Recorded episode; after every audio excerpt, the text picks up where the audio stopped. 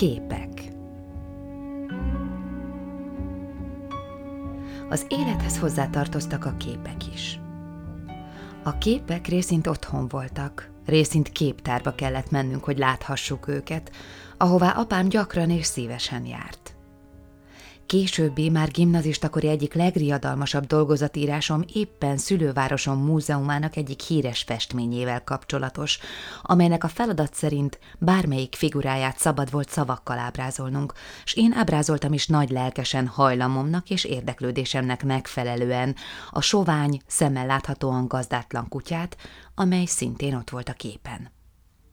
Ezzel végképp meggyőztem magyar tanárnőmet, hogy semmire kellő teremtés vagyok, mert ha szabad volt is a kép bármely szereplőjéről írni, ugyan hogy juthatott valakinek eszébe olyan figurák közt, mint Krisztus, Kajafás, Pilátus, meg Szűz Mária, egy ronda kutya. Ez a dolgozatjavítási óra jelentős alapszituációját vetítette előre későbbi felnőtt életemnek, csak persze kisejtette volna akkor még. Szerettem a képeket. Mikor még nem tudtam olvasni, a szüleim könyveiben talált ábrák alatti szöveg semmit sem mondott a szememnek. Magam próbáltam megfejteni, mit látok. A lexikon valamelyik kötete szinte naponta kezemben volt. Így néztem például a kitüntetések ordók dupla lapján szegény Szent András tornásznak az András kereszten, illedelmes leplét tornanadrágnak, olyasminek, amilyet a bátyám viselt, glóriáját megkalapnak. A képet, mint képet, mint az ábrázolás rögzítette tényt egyébként sosem akartam elfogadni olyannak, amilyennek láttam. Úgy érzékeltem, az csak részlet, ízelítő egy egész képsorból, amelynek meg kell lennie valahol, de én csak ezt az egyetlen egy részecskéjét ismerem, s magamnak kell kitalálnom, mi történt az ábrázolt pillanat előtt az emberrel, akit látok, vagy a házzal, amelyből mondjuk füst kunkorog. Ki gyújtott tüzet? Mi lesz a tűzzel? Ha éjjel van, mi történt ott nappal? Ha nappal van, mi lesz a lakókkal éjszaka? Egészen pici koromban mindig megfordítottam minden képet, mert azt gondoltam, az előzmény és a következmény ott van valahol a hátlapon. Apám gyűjtötte az újságlapok vasárnapi mellékleteiben közölt színes reprodukciókat. Ezekkel sokat szórakoztam.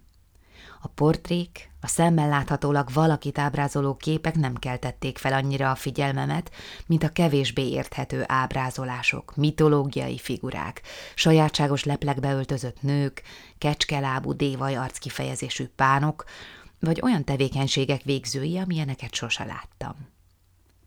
Így vonzottam azonnal a flamandiskola érthetetlen viseletű, lakkomázó, angyali derűt sugárzó alakjaihoz, de így a búzsböklénekhez is. Anélkül, hogy a leghalványabb sejtelmem lett volna arról, miért ülnek felnőtt emberek egymás ölében, miért isznak különös formájú edényekből, vagy miféle fák között, miféle szigeten, miféle fehér alak áll olyan egyedül, illetve hogy kerül intim közelségbe egy liba egy fura képet vágó nővel. Apám csak egyszer próbálta elmagyarázni Correggio iójáról, hogy nézzem csak meg azt a ködöt vagy felhőt, hogy formálódik ki belőle egy Isten arca. Tüstént abba hagyta művészettörténeti műveltségem alapelemeinek lerakását, mihelyt rájött. A jó Isten gyanítom abban az iót éppen megejtő felhőben, akiről mindig nehezen viseltem el, hogy nem látható, és annyira örültem, hogyha ilyen halványan is, mint az említett képen, de mégiscsak kivehető, milyen a külseje ám voltak nálunk a lakásban igazi bekeretezett festmények és metszetek is. Legnagyobb részt a falon fügtek, de laktak szekrényben is, apám egyik szekrényében. Ennek a még legény korában apám tervezte rendelte sokpolcos szekrénynek egyébként az volt a jelentősége, hogy a legheterogénabb tárgyak halmozottak össze benne a férfi holmik mellett. Ha azt akartam, hogy valami, amit nagyon becsesnek éreztem, éppen és változatlan szépségben megmaradjon nálunk, apámnak adtam, ő tegye el. Mondás járta nálunk-e bizonyos szekrény páncélszobai biztonságáról, elnyeli a sifon. Ha a sifon elnyelte, biztos lehetett róla a tulajdonos, hogy semmi baj sem érheti, amit apám sajátságos bankjára bízott. Éltünk is ezzel a lehetőséggel. Ma is, ha ünnepi asztalt terítek, s a teáscsészék közé állítom a gyönyörű antik cukros szelencét, amelynek tetején két kis testvér bújik össze, a hosszú nadrágos, abbécipős legényke szájához emelik kis öklét, húgocskája meg, akinek földön szétterült szoknyája nagy puharáncokat vet, míg ő komolykodva nézi főkötője alól olaszos duplakosarát a rengeteg eperrel, s előttünk hullámos pázsiton nyuszik ügetnek, az a bizonyos rossz érzés fog el, hogy valami nincs rendben. Ez a szelenze nem ide tartozik, valahová máshová, a sifonba, amelynek szétszabdalt alkatrészeiből réges-régen könyvespolcok formálódtak, amely mint szekrény, éppen azért nem maradhatott meg eredeti formájában mellettünk, mert elviselhetetlen volt a léte hajdani tulajdonosa nélkül. Az apai vagy anyai őseimet ábrázoló festményeken kívül a falon függő képek sokfélék voltak, s különböző értékűek. Voltak olyanok, amelyeket érzelmi indokolással tartottunk, anyám egyik barátnője alkotásait például, amelyek orgonabozótot ábrázoltak hajdani kertjükben, városrészletet, erdei utat. Ezt a zöld képet nagyon szerettem, mert ezen gondolatban el lehetett indulni, azt képzelni eltévedtem az erdő sötétjében. Szerettem biztonságban szenvedni vagy félni. Ha voltak nálunk márkás alkotások is, ezekről onnan lehetett sejteni, hogy igazi festők művei, hogy rendre eltűntek a farról, és arra az otthoni életkörülmények elég hamar rávezettek, hogy tudjam, a műkereskedő csak igazi értékekért ad pénzt. Nem sajnáltam egyiket sem. Gyerek szememnek nem mondtak semmit. Nyilván nem voltak elég tarkák vagy egzotikusak ahhoz, hogy pár éves szemem megszeresse őket. Ám apámnak a sifonban tartott képei közül sokat kedveltem, s ennek megvolt az oka. Az akvarel, amely elbűvölt, egy velencei részlet, ma is megvan, és nem olyan rossz, mint gyanús neve után képzelhető. Semmivel se volt kevésbé varázslatos, mint a mesék világa. Pár centi eget ábrázolt a kép, két összeboruló pata közt. Lenn a paloták alján nem járda látszott, ahogy tisztességes városokban, hanem víz. A vízen csolnak, még valami hídacska is, ami a két palotát összekötötte, a hídra sose látott lombok hajoltak, árnyékuk lila volt a sok zöld alatt, s ami aztán mindennél érthetetlenebbnek tűnt, a vízből lépcsők vezettek fel a palotáig, amelynek ablakai nem egy hosszú üveglemezből, hanem sok kis fénybefoglalt üvegkarikából állottak, azt az aggodalmat keltve bennem, hogy a látott város talaja talán nem is föld, mint tisztességes helyeken, hanem ott valahogy a vízből nőnek ki a házak. Hányszor láttam apámat, kezében a kép. Nézte, nézte azt a világot, amelyről eleve lemondott amelyet sok évvel később én láttam, láthattam meg csak helyette. Bámulta a számára elérhetetlen Rio del Torcelót mosolyogva. Én, ha nem kaptam meg valamit, ha meg is tanultam, hogy ne beszéljek róla, voltak éppen mindig keserű voltam miatt, amíg el nem értem. Sem apám, sem anyám nem volt ilyen. Anyámnak eleve nem kellett semmi igazán, a könyvein, a cigarettáján, a rádióján, meg a napi feketéjén kívül. Apámnak pláne mindig minden éppen úgy volt jó, ahogy fordult. S ha nem jutott nekik semmi, akkor is örült. Ártatlanul boldog volt azzal a tudattal, hogy semmit sem kell félteni a tolvajoktól. Már gyerekkoromban éreztem, hogy a velencei részlet azért olyan kedves a szívének, mert a messzit, a nagyvilágot hozta be a szobájába, s a hattyús hölgyet és gyermekét ábrázoló rézmetszet nyilván szintén ugyanabból azokból került a sifon védelme alá. Az ovális metszet is tartalmazta mindazt, ami minden különlegesre olyan gyorsan felfigyelő szemének örömet szerezhetett. A képen csodálatos park közepén Ampir női szobor állt márványtalapzaton. Bal felől francia kastély látszott. Az előtérben nyitott, alacsony kőfal, s a szoborral egysíkban lépcsők vezettek le egy tóhoz. A part mentén két hattyú fehér lett, éterre várva. Kaptak is, egy gyönyörű nagykalapos hölgy a lépcsők alján. Fiatal, szép és bámulatos ruhába öltözött. Bal kezével kislánya kezét fogta, hogy a gyerek, akinek világszégyenére majdnem, hogy földig ért a bugyigója, pedig egyébként rendesen fel volt öltözve, még középen elválasztott szőke haját is Alan Glass fésülték, s kis barna köténye volt levendula színű ruháján, bele ne pottyanjon a vízbe, míg a szép hölgy egy kosárkából ételt szóra hattyúknak. Apámat minden gép, minden műszaki felfedezés is érdekelte. His Master's Voice gramofonunk, rádiunk és lemezgyűjteményünk végig kísérte gyermek és fiatal lány éveimet. Persze, hogy fényképezőgépe is volt még legénykorából. Kitűnő ösztönnel választotta ki témáit, jól és sokat fényképezett. Finom gépe ugyanúgy eltűnt később, mint a márkás képek. Rengeteg fénykép volt a lakásunkban, részint ugyancsak látható helyen, részint a sifonban.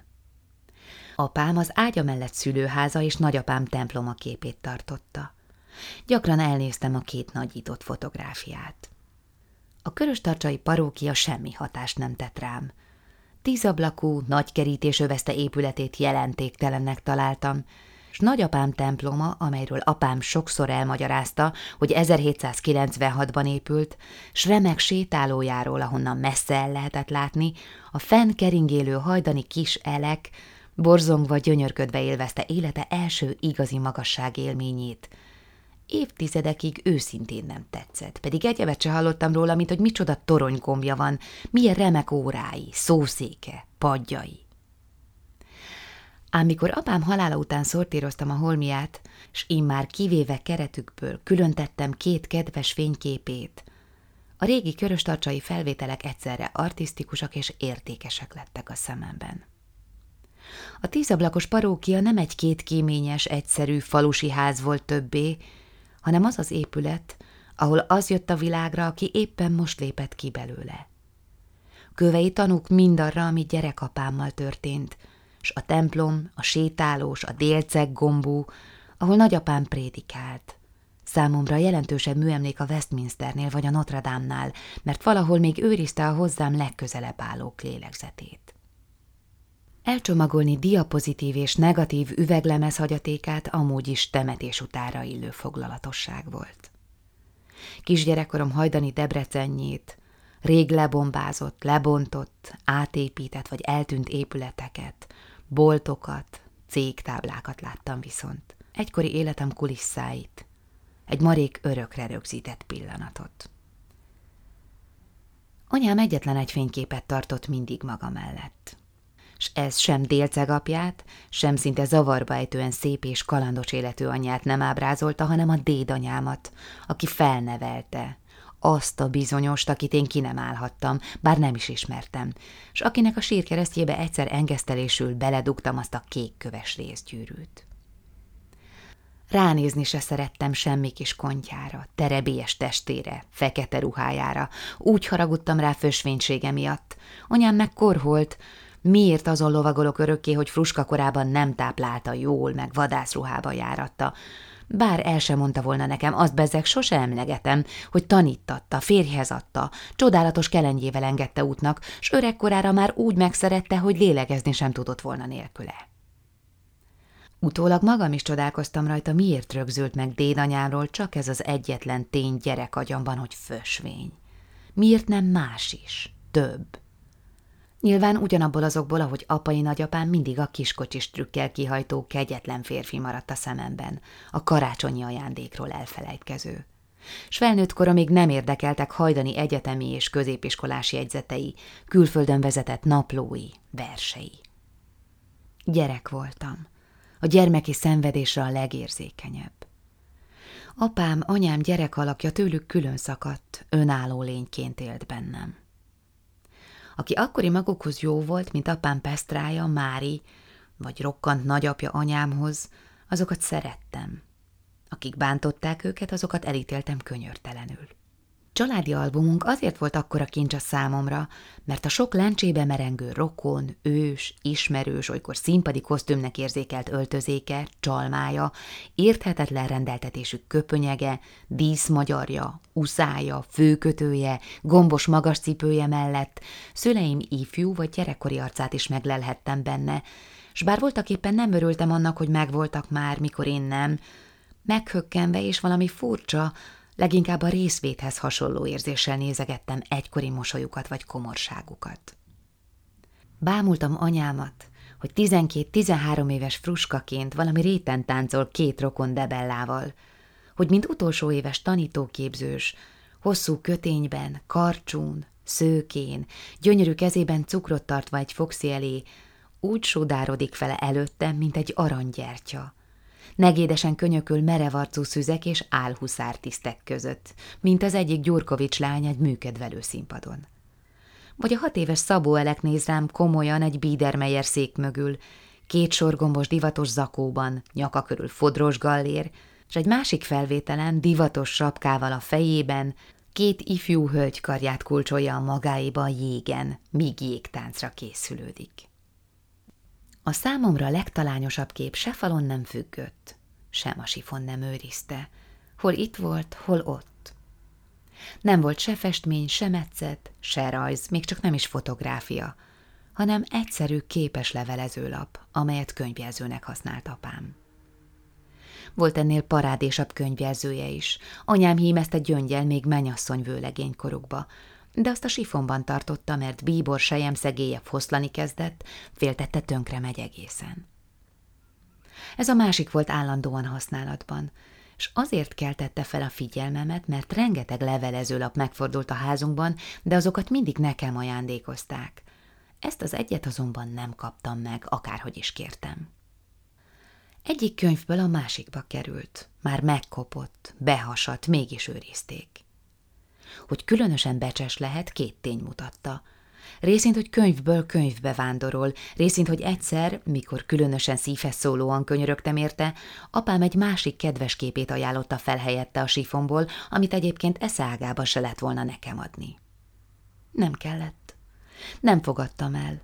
Nem dacból, egyszerűen csak mert a virágzó fa alatti idill, a tökéletes családi boldogságot sugárzó, feltehetőleg német kép, amelyen a háttérben a sipkás, kötényes, botra támaszkodó, jóságosan mosolygó nagyapa, a salátát aprító, hasonlóképpen révült örömmel maga elé meredő fiatal anya, a négy túlboldog gyermek és a túlboldog kutya egy extatikus külsejű legkisebb fiúcska ebb a taligában való kocsigáztatására készül, engem, a Szibil szerzőjét, a csak tragédiára igazán felfigyelőt már akkor is idegesített valamiképpen.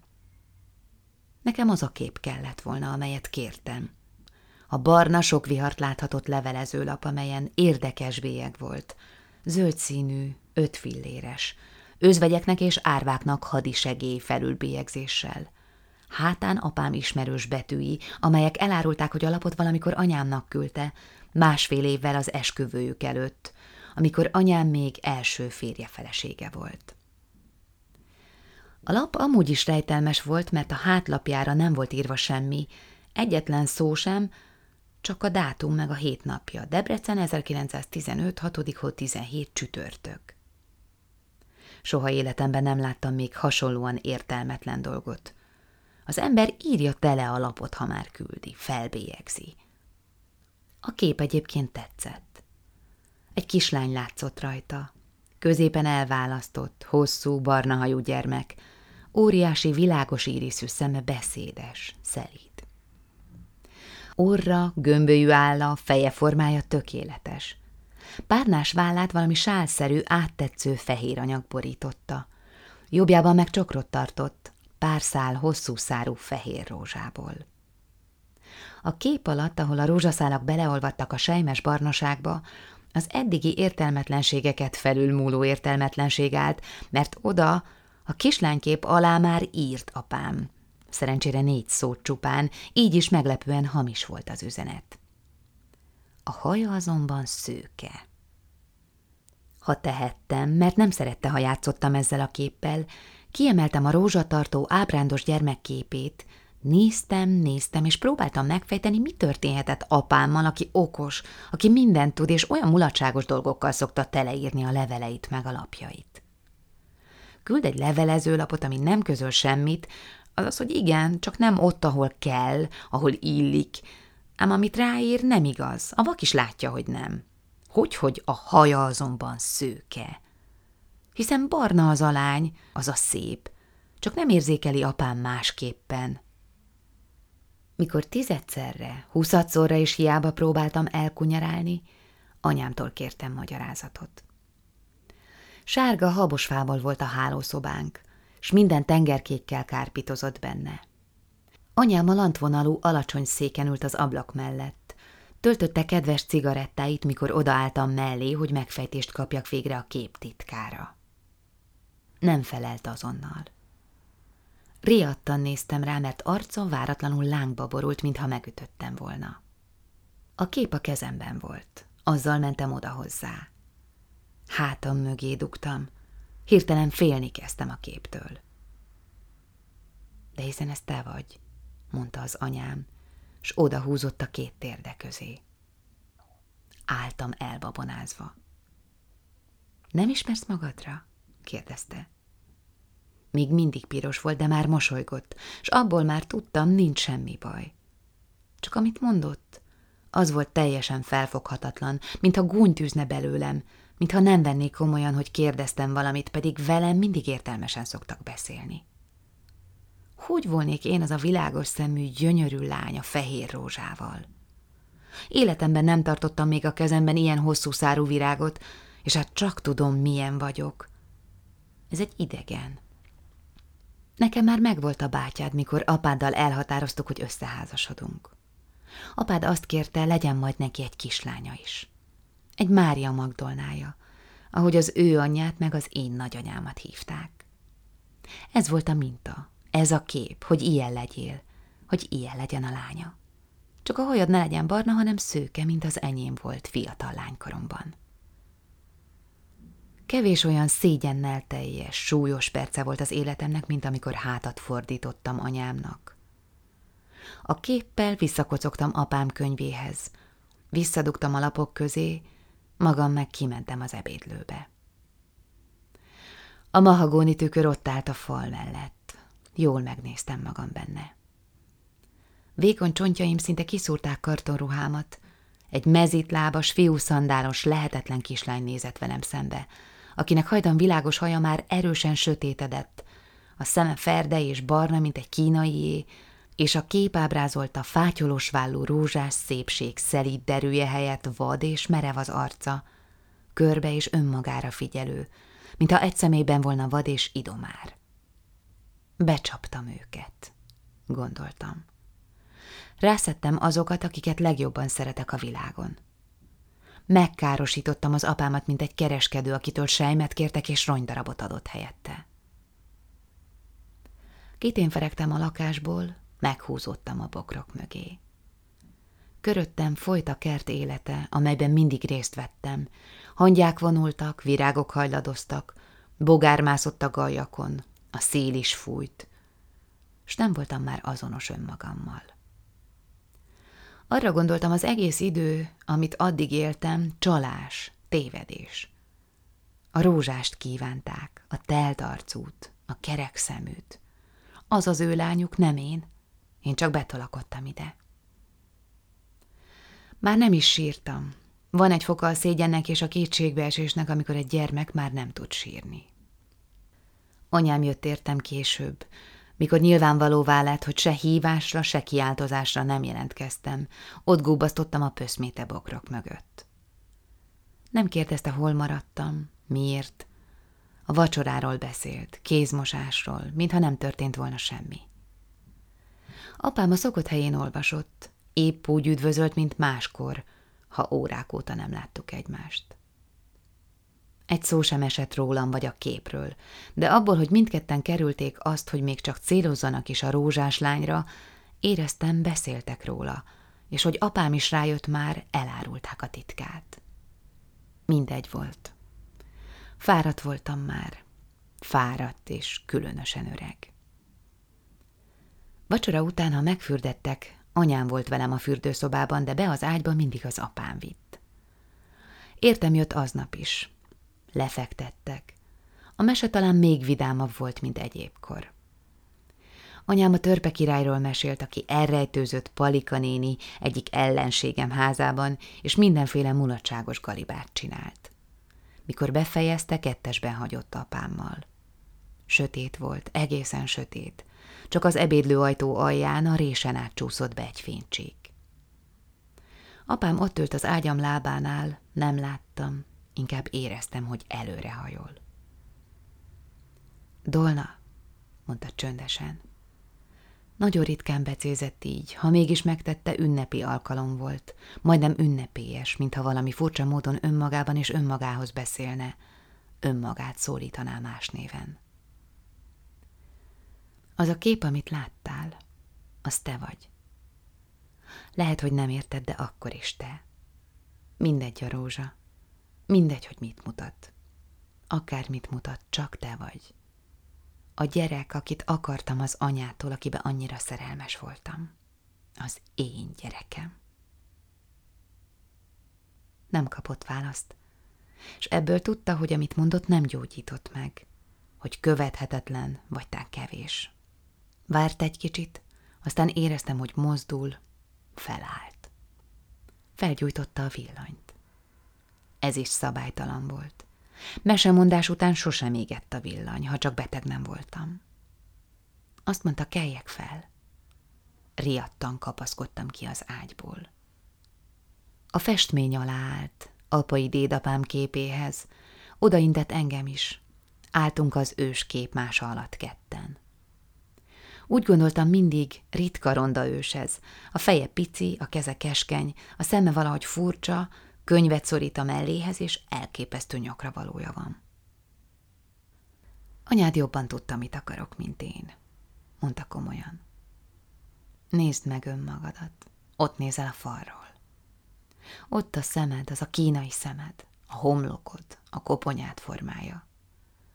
Csak épp bajuszod nincs, de olyan vagy egészben, mint földmérő Szabó János, a nagyapám. Mindig ő volt a kedvenc rokonom. Hogyan tudhattam volna, hogy őt is kérhetném anyától? Őt, pontosan, amilyen valaha volt. Azt hittem, meg kell elégednem egy akármilyen kislányjal. Az emlék múlhatatlan. Máig látom kettőnket a hálószobalámpánknak kék fényében, ahogy állunk a kép alatt, és nézzük az őst a szívéhez szorított könyvvel. Úgy éreztem magam, mint akit megváltottak iszonyú végzetétől, mint aki elveszett vagy elbújdosott, de végre keserves vándorlás után hazaérkezett. Aztán a villany elalszik, és jön az éjszaka, és abban már nincs semmi tudatos, arról már nincs több emlék. De a reggelről már van. Állok az asztalnál, ahol apám az olvasni valóját hagyta, hogy elment a hivatalába, s készülök rá, hogy előszedjem a képet, a rózsás, gyönyörű és szelít gyermekét, és diadalmasan ránézek ferde szememmel, mert lehet, hogy ő szépség, igazi és csodálatos valamivel takarták le a vállát, én meg zöld béka vagyok, kínai szemű, meghízlalhatatlanul sovány, ruhám is alig van, ám mégis én hasonlítok földmérő Szabó Jánoshoz, nem ő. Felnyitom a könyvet, s meglódul a szívem. Van benne könyvjelző, de a világos szemű gyermek eltűnt. Saját fényképem néz rám, a negyedik születésnapomon felvett. Gyakamban az ünnepi csipke gallér, fülemben korral fülbevaló.